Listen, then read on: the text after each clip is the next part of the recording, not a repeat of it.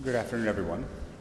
I want to begin by saying it is a great honor for me to be here with you today, to have been asked to say this Mass, to preach the homily for Coach Robichaux's funeral.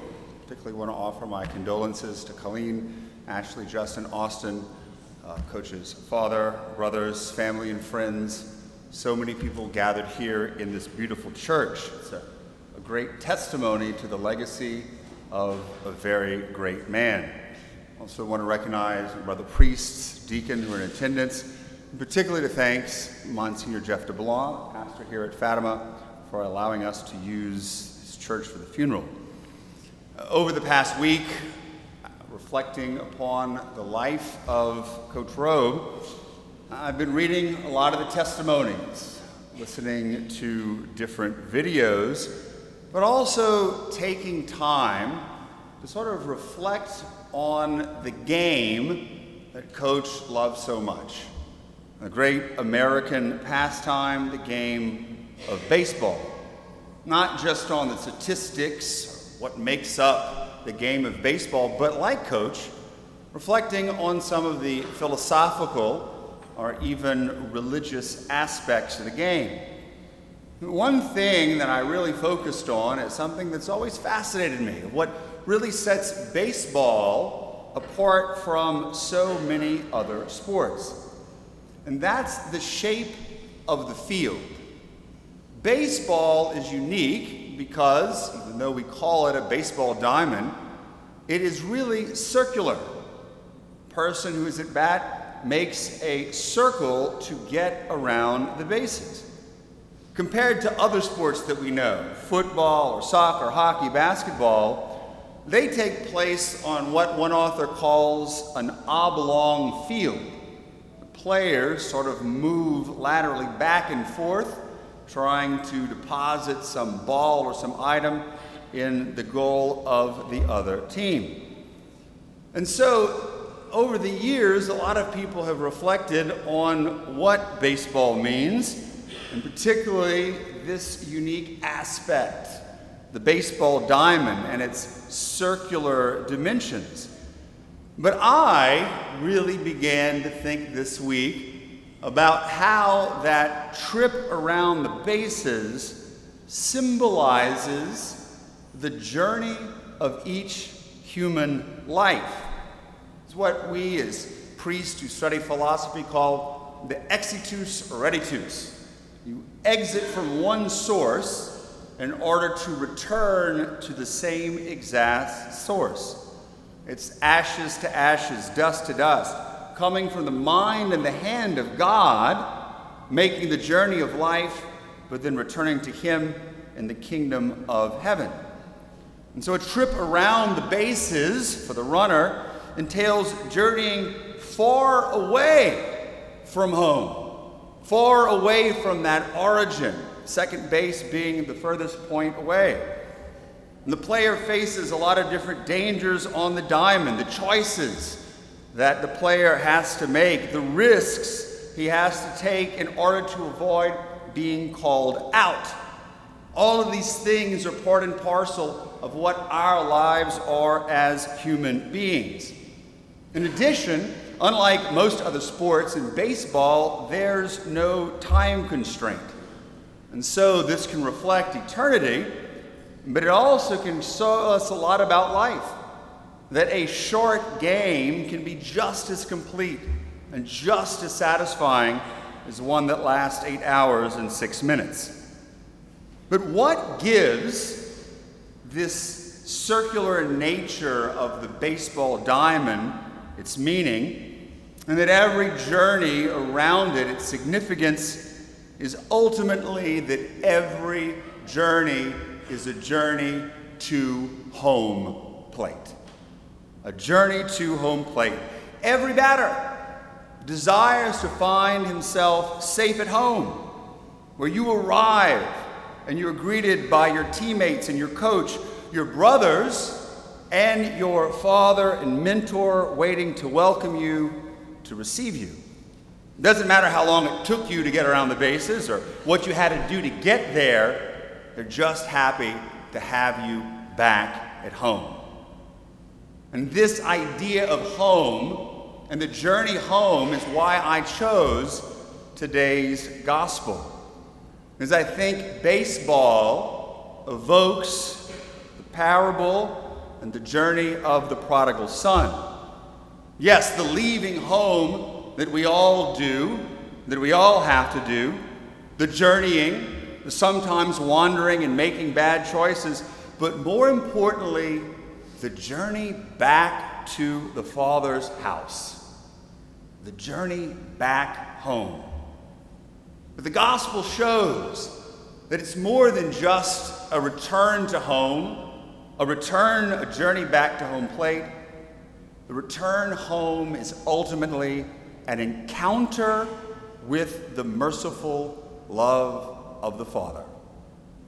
And I believe, as I'm sure everyone here who knew Coach Robichaux would say, that he embodied this truth in everything he did and everything he was, making it real personal to so many of the hundreds of young men that he coached over the years.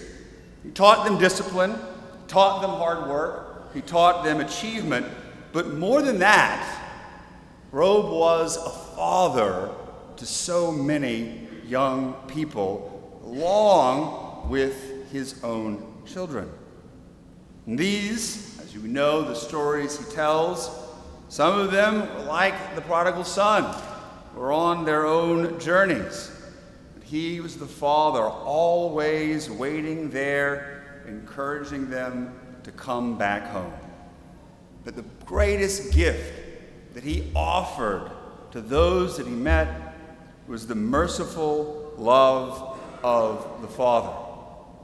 A mercy that he knew and experienced in his own life, and therefore was able to communicate to others.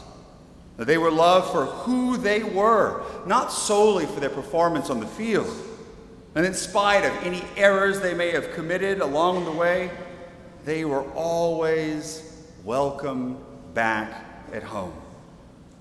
And so the baseball diamond is a metaphor for the journey home, but it also speaks to Coach's life itself his own journey. Much too short of a journey, of course, one that we know that was not always easy. He'd be the first to admit that did not play a flawless game all of his life, but it's one that took a lot of determination and a lot of grit, but one that was a return home, a return to the Father, an encounter with merciful love on the day after he was first admitted to the hospital, I received the call from his doctor that he wasn't doing well, that he was going into surgery to go and visit with him and anoint him. So I went in to the ICU waiting room and saw Colleen, and the family, and she was a little nervous. Many of you know it's not always the best thing when the priest shows up and you're in the hospital. What does it mean? I said everything was going to be well. So they ushered me to the back. And from what the doctor told me, I didn't know exactly what I was going to encounter, but I found Coach there, awake, aware, and really happy to see me. And so everyone sort of stepped out, and I was able to have a chance to talk to him man to man and friend to friend. And he told me that over the course of the past couple of years, he had been wanting to swing by wisdom to come have a cup of coffee and to talk. For whatever reason, he was never able to make it. And so he said his prayer was answered. The Lord brought me to him. And we had a great conversation. Realized that he and I both had very similar paths and a lot in common. We talked about Jesus, we talked about his family, we talked about his Catholic faith. And I can't tell you everything we discussed. Some things are kept between a priest, a soul, and God. And I gave him the anointing of the sick, explaining to him how in older cultures, before uh, an athlete went to perform, anointed his body with oil in order to give him the strength to endure. And this anointing that the book of James talks about, the same thing to give him strength to endure the cross moving forward. And I gave him a special blessing, church and ports, and then I left. So I went home, then got a phone call from Colleen that surgery was a success. But she told me that oh, Rob kept telling her that it was a miracle that I showed up. It was a miracle that we were able to talk. I'm not too sure if I'd go so far to say it was a miracle, but I could tell, and I knew at the moment I left that office and uh, the, the, the room, and he knew it also that it was divinely ordained. Divinely ordained. That had a great impact on him and continues to have a great impact on me. But in that encounter wasn't about him talking to me, me talking to him, but I know that Coach Robe had a profound encounter with the merciful love of the Father. And he, he was ready to return home. And so both he and the family had a peace that lasted throughout the coming days. And I saw them at Ochsner's following week and was really, really edified. That peace lasted up until the end. And I have a sure hope he is in the clubhouse of heaven now, probably getting champagne sprayed on him. But also, probably frustrated that I've spent so much time talking about him. We know that he didn't like everyone to talk about him and point the camera, the light in his direction. And so I'm going to give a truth that I say at every funeral I do. Not here to preach to Coach. Coach knows the truth, he knows the gospel. It's pointless for me to speak to him.